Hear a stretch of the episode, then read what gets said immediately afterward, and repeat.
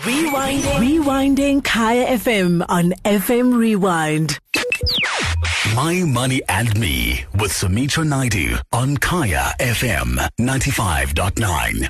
My next guest is Harmony Kutulondi, model and voiceover artist. Born in the DRC and raised in South Africa off the back end of apartheid, Harmony grew up surrounded with the happy influence of a multitude of cultures. He is fluent in French, for instance, while the creche he went to had many Afrikaans and colored children. And it was there where he actually started presenting and acting and really finding his flair. Harmony, thank you very much for your time this evening. Thanks so much for joining me. Wow, thank you so much for having me onto your on your show. It's really such a pleasure. So it sounds like a very interesting life. Born in the DRC, raised in South Africa, and uh, you know, you're fluent in different languages and you love acting. Tell me though, tell me where does money influence you? How is how has money influenced you over the years? When when I was younger, it's ironic. My dad used to call me a bank manager because I was the, the kid at five years old. I was lending people money. Um, huh? You know when you know when your grandparents give you money. So at a young age, grandparents and family members would give me money, and instead of spending that money, I would save it. Um, and then uh, later on, as I would grow, you know, it accumulated, and I'll be lending family members money, which now thinking of it, I regret because none of them paid me back. But I think I think that was that was really where the, the journey with money began. Um, uh, and then I went on to to uh, when we look at my academic side, I started out studying uh, um, accounting, BCom accounting for two years. I loved it. BCom accounting, financial management, tax, uh, all those subjects were great. I think the only issue with me was the fact that I wanted to know more. I wanted to know where is this money coming from and where is it going? You know, how can and how can I maximize? Uh, you know, how can I take this one rand and turn it into a million rand, and how can I take the million rand and turn it into a billion and and be able to help other people? So I think that's where the passion came from. And so after two years of accounting, I went. Uh, I switched to economics because for me, economics allowed me to see a broader view. And yeah, now I have a degree in economics and I have one in econometrics. So my journey with oh. uh, finances and money has, you know, started from a young age, and I think it just continues to, to you know, rear its head in my different uh, different moments in my life. That is so interesting. I mean, you did economics, uh, yeah. and you are doing nothing now except managing your money, I'm sure, um, very well. Uh, but now you are doing something completely different. You're doing nothing in accounting or economics, um, but you are. It, it, seems that you have a passion and you're going with that. Yeah, I mean it's it's it's a tricky thing. I think we live in a new time. Um, every time I do, I'm also a motivational speaker. So when I speak to to uh, individuals in businesses, when I speak to kids in high school, I always tell them we live in a new time where it's more about the brand than it is about the career path. So back in the day, when mm-hmm. you were a mm-hmm. doctor, you were just a doctor. You know, when you were a teacher, you were just a teacher. When you were a lawyer, you were just a lawyer. But now we're in a time where um, I can be both an economist and uh, actor and a presenter and a director and a writer, um, a motivational speaker, and a lot, and the list goes on and on and on. But the thing is, I'm. It's not that I'm not doing anything with economics personally, I love um, economic development. So I really want to develop people. I really want to develop people's living standards, people's way of life, to better people's way of life. And so I'm really passionate about economic development. Um, so I've got a charity called Just Love, and we do a lot of work in terms of of um, you know um, uh, we give, we donate a lot of food, we donate a lot of clothing, we do outreaches and things like that. And I think that's where my economic development uh, aspect comes into play. And then in terms of finances, I think I've got a, I started my first company in university. Um, I think it was like 1920 or something.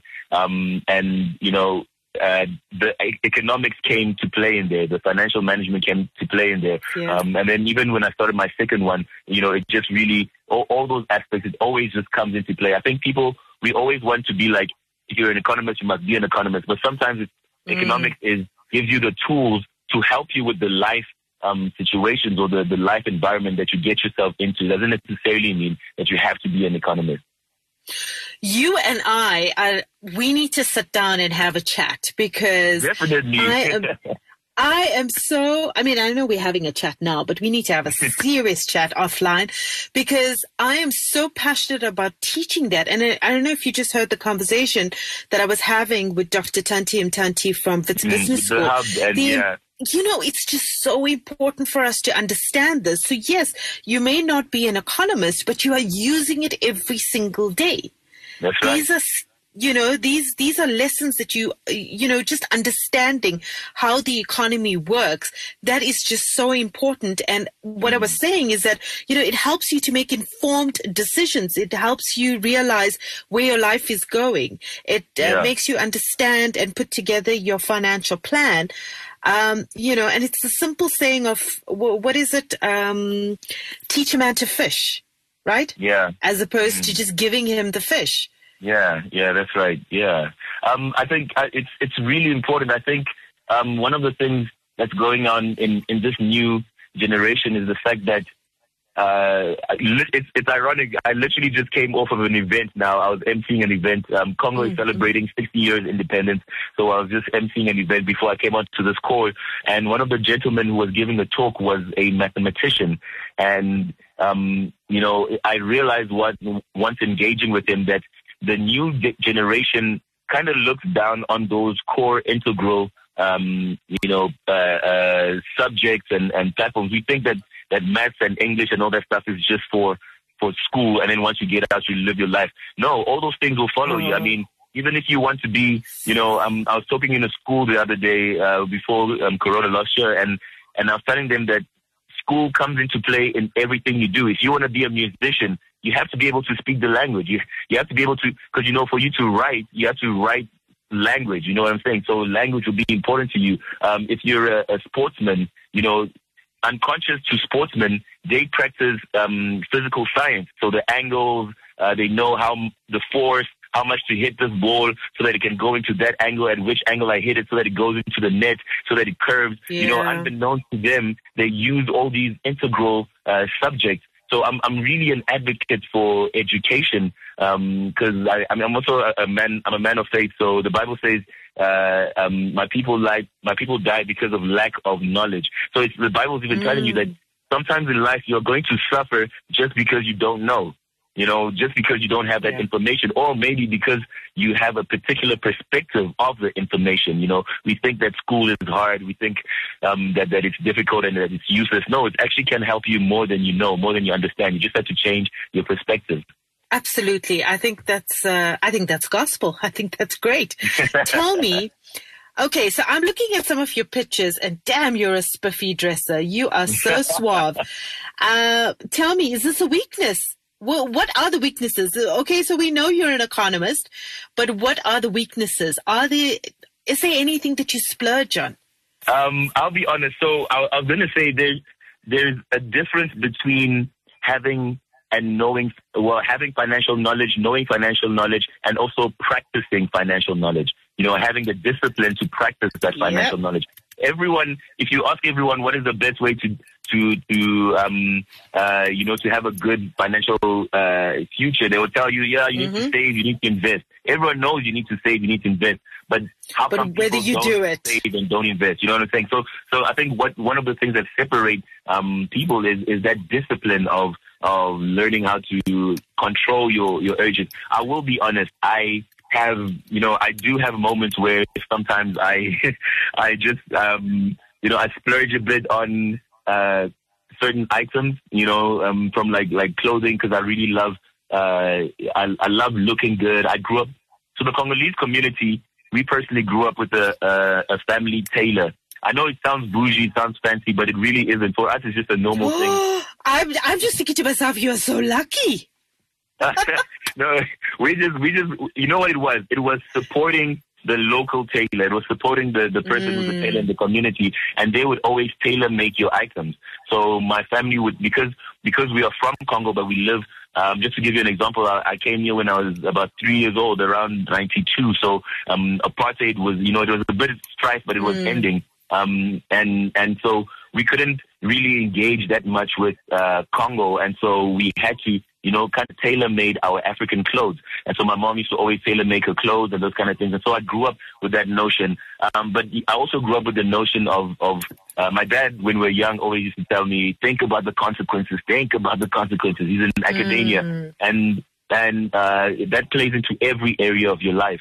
Um, but when we look at the financial side, you have to know that if I can't afford to buy this thing at least three times without being broke, then I shouldn't be buying it.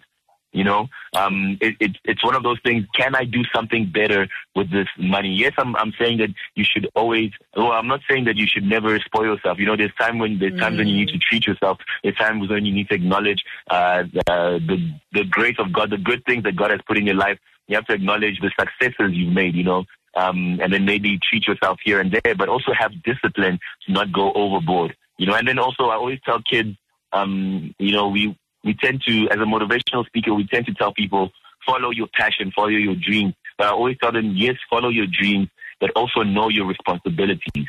So you can follow your dreams, but ha- you have respons- whether it's your family, whether it's your children, whether it's your rent, um, whether it's your employees, whatever the situation, know your responsibilities, especially when it comes to play with finances. Know what are the things that you have to pay, your your your bills, um, the water, the electricity, the internet. Know what what are the, the overheads. Know the things you have to pay first, and then you can start looking at all the other things.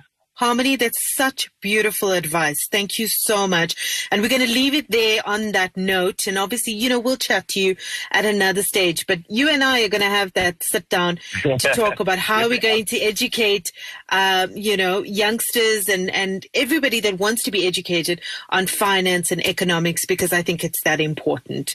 Thank Harmony, you, thank, you so much. Thank you so much. It is really such a blessing to be able to come onto your show. Um, I really appreciate it. And you have my number, so we'll be able to have that chat. Absolutely. I'm going to find you. Harmony, take care and be safe. Thank you so much for your time this evening. That was Harmony Kutulondi, obviously a, a model and voiceover artist and a, uh, a public speaker, an MC. He's just done so many things. And of course, we're going to see what else we can do with Harmony. That's it from me, Sumitra Naidu, and that's our show, My Money and Me, for this evening. I'll be back again next Tuesday. Please be safe. My Money and Me with Sumitra Naidu every Tuesday from 8 to 9 p.m. Kaya FM, home of the Afropolitan. Rewinding. Rewinding Kaya FM on FM Rewind. Visit kayafm.co.za for more.